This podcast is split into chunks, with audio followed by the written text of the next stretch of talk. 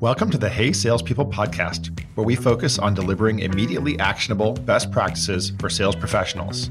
I'm your host, Jeremy Donovan from SalesLoft. Hey, salespeople. Today is my great pleasure to welcome Carrie Lazorchak to the show. Welcome, Carrie. Thank you. Nice to be here. Carrie is the Chief Revenue Officer at SimilarWeb, they are a market intelligence platform that helps companies track their consumer trends across digital channels and it helps them benchmark and also acquire customers. In particular, we'll talk about a little bit about mentorship. We'll talk about growth planning. We'll talk about culture. We got a lot of fun stuff to chat about. Carrie, just to get to know you a little better, I'm going to ask you a question that I, I often ask others, which is what are your main go to methods for learning, for keeping the, the saw sharp, as it were? For me, most of the learning that I do today is really from the people that I surround myself with. So, the people that I work with, clients, learning from their business perspectives and the things that they're doing, as well as just recommendations that they make on things that they've learned themselves. I would also say just really understanding that you never stop learning. So, always being open to learning is really, really important and recognizing to constantly ask yourself, like, where do you want to focus and double down on on just continuous improvement is really helpful from a conscious perspective. The other area where i learn and i think a lot of people learn right now is, is spending a lot more time with my kids. I learn a lot from them. I can relate because I, I actually use my kids as sounding boards for ideas. They seem to be more impartial. What are some examples of how you learn from them? So i have kids ranging from 11 to 24 i'm in the mode like many of us right now kind of partially homeschooling through virtual learning with my youngest. So I'm back to basic 101 math and science, which honestly, going back to some of the very basics does help you do a little bit of reset, but it's also nice to just get a fresh perspective on things. So, you know, sometimes I'll see con- like our data with the company I work for looks at all different kinds of consumer trends. So sometimes I ask my kids, I'm like, hey, I noticed through our data that there's a lot more activity around a certain type of new consumer product, for example. And I just, you know, I lean into them to give some perspective of what how they think about what's going on in the market today. And, and it does help me be a little more relatable, I think, to our clients and some of the things that they're trying to achieve. You know, I'm a big fan of lifelong learning, and I've looked at some stats on the massively open online courses, the MOOCs, and only three to 5% of people tend to actually complete those as diligent and disciplined as I think I am, I struggle sometimes to complete those courses. What's one of the more recent courses you took and completed? From a platform perspective on ongoing education specifically, I'm an alumni at Johns Hopkins University, so I, I tend to lean in a lot to their programs. One, because I just found when I was formally in classes with them, the format really worked for me as a working person. Like they do work really hard to accommodate the fact that, you know, people can't spend as much time uh, towards continuing education when it's what they do as a full-time job. One of the classes I recently took to them was was really around management of technology. As someone that has more of a technical bent, I, I lean in on technology. I, I am just personally very interested in technology. I actually have a master's degree in information systems. So I found that what I was seeking was to really try to understand the current mindset of the technology buyer, right? My customers and the people that often buy my solutions today, I really wanted to understand how they think about you know the management of technology and the assets that they're buying. And that was a great opportunity for me to just you know do a session that's really designed as an in-person six week two hours a week kind of thing that i can do in a very short period of time. And and i find those opportunities to be very effective. What was the you know one of the last podcasts you listened to that you enjoyed uh, the one of the more recent ones I did was by a guy named Andrew Helm. It was really around like management in challenging times. It was that he's based internationally, I think, out of Singapore, so uh, the Southeast Asia market area, and it was really interesting for me. One because it leaned in a little more to the dynamics in that particular market, and as a global leader, I think it's it is really important that you spend the time understanding the specific dynamics in the markets that you're in podcast is actually a great way. It's a big platform. Sometimes the language can be a challenge, so you have to kind of look in a little deeper, but for the most part, I find them very effective. I guess on the concept of learning, that's a good segue, I think, into talking about mentorship. And, and I know that this is a, a topic you're passionate about. Who was one of the first mentors of yours that inspired you to, to then pay that forward? So I think my first mentor in life was my father, who just is an incredible person. When I was very, very young, he, he was somebody putting himself through school, working two jobs. He retired as a police officer, actually, but had many jobs. Studied history was one of his major um, educational, personal development areas. But I would say early in life, he was probably my first true mentor from a professional standpoint, the mentor that sticks out the most to me is actually a guy named Steve Chambers. He was uh, someone that I worked for for about 15 years. He actually was a client of mine at one stage in my career, and I ended up going to work for him. And he became a very close personal friend and a professional mentor of mine. And what I found from mentorships is I tend to lean into people who just have the characteristics that I want to aspire to. So you know, I have been mentored, I would say, by people that have characteristics that I don't want to aspire to. And by the way, it's also good to get that perspective, quite frankly, because you learn from those people the things that you don't want to do. But Steve was definitely probably my most, you know, the one that sticks out for me the most because he had this amazing balance of very high business acumen, but compassion and humility at the same time. So I just found that what he brought to the table, which was a real art in being able to be a humanitarian leader but super inspirational. And you know you tend to see in in the market a lot of leaders that aren't very nice people. So I, I, personally was seeking somebody that just had you know characteristics that were more in the leadership area that i personally wanted to be in. Yeah i don't always remember all the epiphanies and the gifts that mentors gave to me. I'm curious if you remember like a specific thing that you were challenged with that he helped you overcome. And while you think of that, I'll just share one of my own experiences or, or, part of my own experience, which is, you know, when I was younger, I had a single mom. My father passed away when I was younger. And when I went off to college, you know, I went off to an Ivy League school where that wasn't sort of my background. I mean, I, am not going to tell you some sob story that I grew up on the other side of the tracks. My mom was a, an elementary school teacher, so I had access to education and a wonderful mom. But anyway, when I got to college, there were all these kind of affluent kids who had these incredible networks and they could go to their parents and they could go to their parents' friends for advice. I felt like I had this big gap in my life. I had a chip on my shoulder about it for quite some time until my mom re- finally remarried and she remarried this uh, wonderful person who was a senior executive in the defense contracting industry. He retired and decided to sail around the world. And he was in Miami, had parked his boat, and his dog ran away from him. My mom, the dog ran up to my mom, and like the rest is history. You know, he became like, you know, in many ways, my father. And one time I was in a company and I had a coworker who was really, really stressing me out. I felt this coworker. I try not to be paranoid. I'm pretty calm, but I thought this coworker was like really out to get me. And my my stepfather went to him and he said, like the best thing to do is just like put your head down, do your work, and eventually that individual will like get himself in trouble. Don't react, you know. Don't don't react to it. You know, obviously you want to defend yourself and be careful, but don't react. And sure enough, he was right. I mean, it took a little while, six to nine months or something. That was the first of many, many, many, many like insights that he was able to help me with. What's like a challenge you were struggling with that a mentor was able to guide you through? It's not always like the biggest things that make the difference. Like sometimes it's just the little tweaks. But I'd say one area of my career that and that I find for most people as they advance in their career, especially if you're going down the path of management of people, is that movement from people being your peers to you being their boss, you know, which is a very hard transition. What he did for me that I learned from is there was a point in my career where he wanted to move me up from a career progression, but knowing that in doing that, there were other people at my level that would also want that role. And so what he did was give me like a six month success plan. Okay where he said, Look, to have success in this move, you need to earn the right now.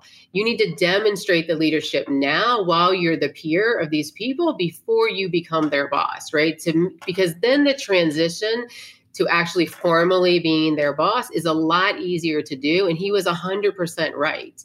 Okay. So, like, just doing little things like taking on the lead on a special project or proactively setting up time to share like success stories with your peers or being in charge of like a weekly meeting for example that you know what i mean chairing something like like the little things that you can set up people that work for you to be more successful in that transition. I learned a lot from that experience and it's worked really well for me with people that have worked for me. As you progress, you know, through your career, and someone mentioned this, another CRO mentioned this to me recently, is like you get to the point where you're almost embarrassed to ask people that used to work with you or that work for you for advice on certain critical decisions and ideas because you want to appear to have the answers. This person was lamenting the fact that the higher they got, the fewer advisors they had available to them. Has that been your experience, or you approach things differently? Honestly, that's not been my experience. Like, like I actually find like the higher I get, to be honest, I feel like the audience of where I can learn is bigger.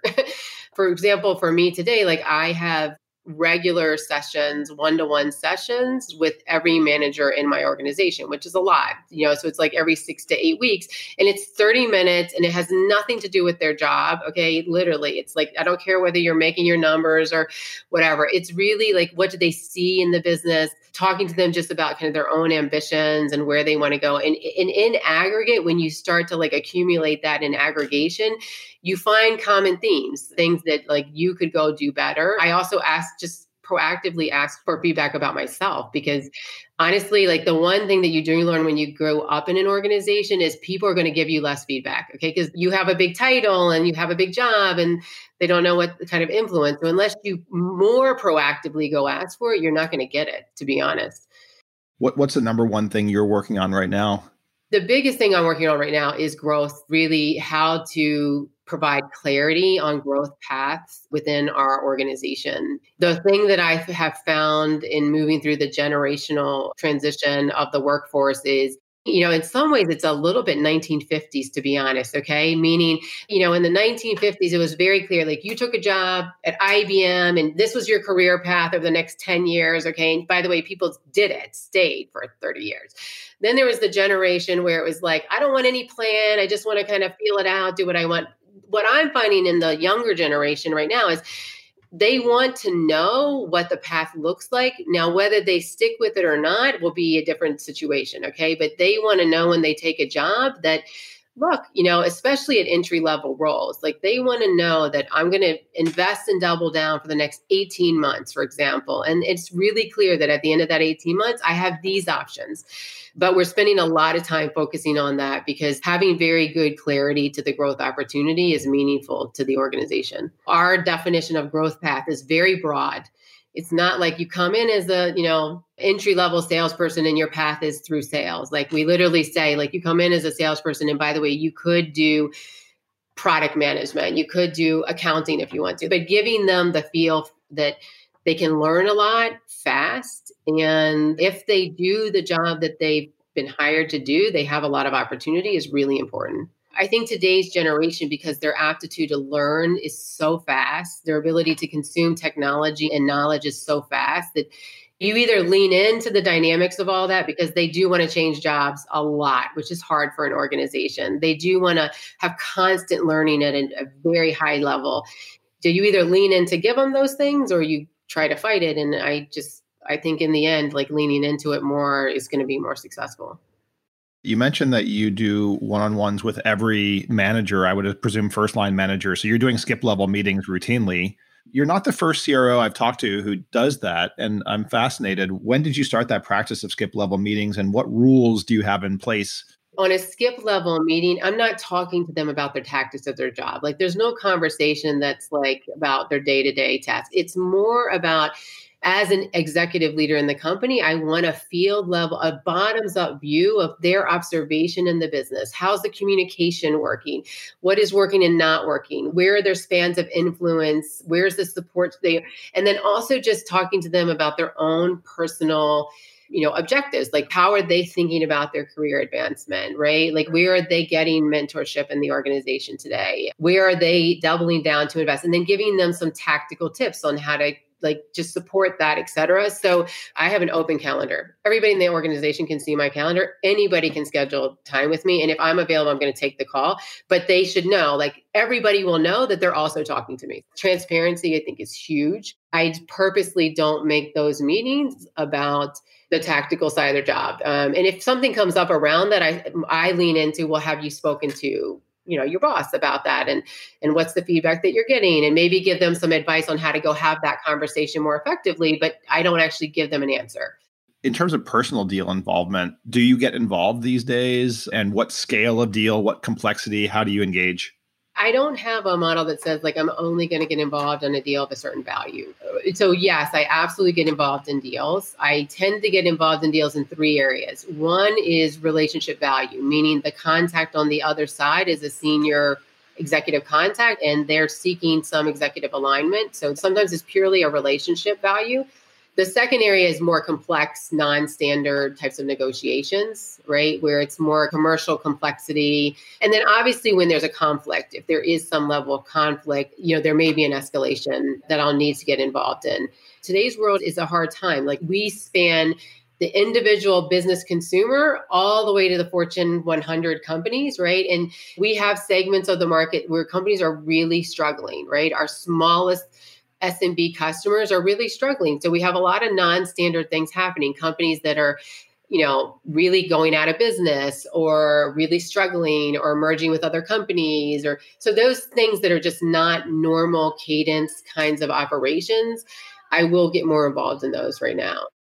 We only have a minute or two left, so I wanted to bring it full circle back to mentorship because you've added so much wisdom on that. And I wonder if you have any advice for people who are actually seeking mentors there's a difference between there's somebody that I just want to get advice from on hard situations. Okay, that's not mentorship. Mentorship, in my mind, is a programmatic thing. Okay, it, meaning you have in your thought process a longer term engagement assumption. And personally, you have to first invest in the time to understand like what it is you want to be mentored around, right? So, meaning, do you have clarity of growth pathing that you want to do and therefore you want to lean into a mentor that's that has that experience level that can bring to you. Is it purely personal development oriented in which case you kind of figure out like step one is like figure out let's define my own strengths and weaknesses and figure out a format to do that and then lean into a partnership. I mean i think that what i find today is one first look in your personal community so friends family etc and then go into the conversation with an expectation that it's a multi-iterative life cycle and not just like a random calls whenever. It's like over the next two months i'd love to just like spend time and whatever. And then, you know, my experience with mentorship is you do have kind of a little bit of formality, and then the ongoing relationship can be much more fluid, right? But up front, you do have to have a little more formality. And then I would say, like, looking inward in the companies that you people work for, like most companies do have some type, even if it's informal, way to engage in some type of mentorship. Not everybody is a great mentor. They may be good at answering questions, but it doesn't necessarily mean like they have the skill set around what is really mentorship. You know you have to define that as a formal relationship you want to make sure the other person can and wants to execute that on the other side it's great advice, and I think that's a super way to, to end. So, Carrie, thank you so much for your generous wisdom and time. And I guess if people want to check out SimilarWeb, they can go to your website. And if they want to find out more about you, um, I don't know if you welcome LinkedIn connections or not, but absolutely on LinkedIn. I welcome LinkedIn connections. Jeremy, thank you so much for your time. It was a pleasure getting to know you and, and having an opportunity to speak to you today. Hey Salespeople is a production made in partnership with Frequency Media. I'm your host, Jeremy Donovan. Paige McCauley is our producer. The podcast is available on Apple Podcasts, Spotify, and wherever else podcasts are found. Thanks for listening to the Hey Salespeople podcast.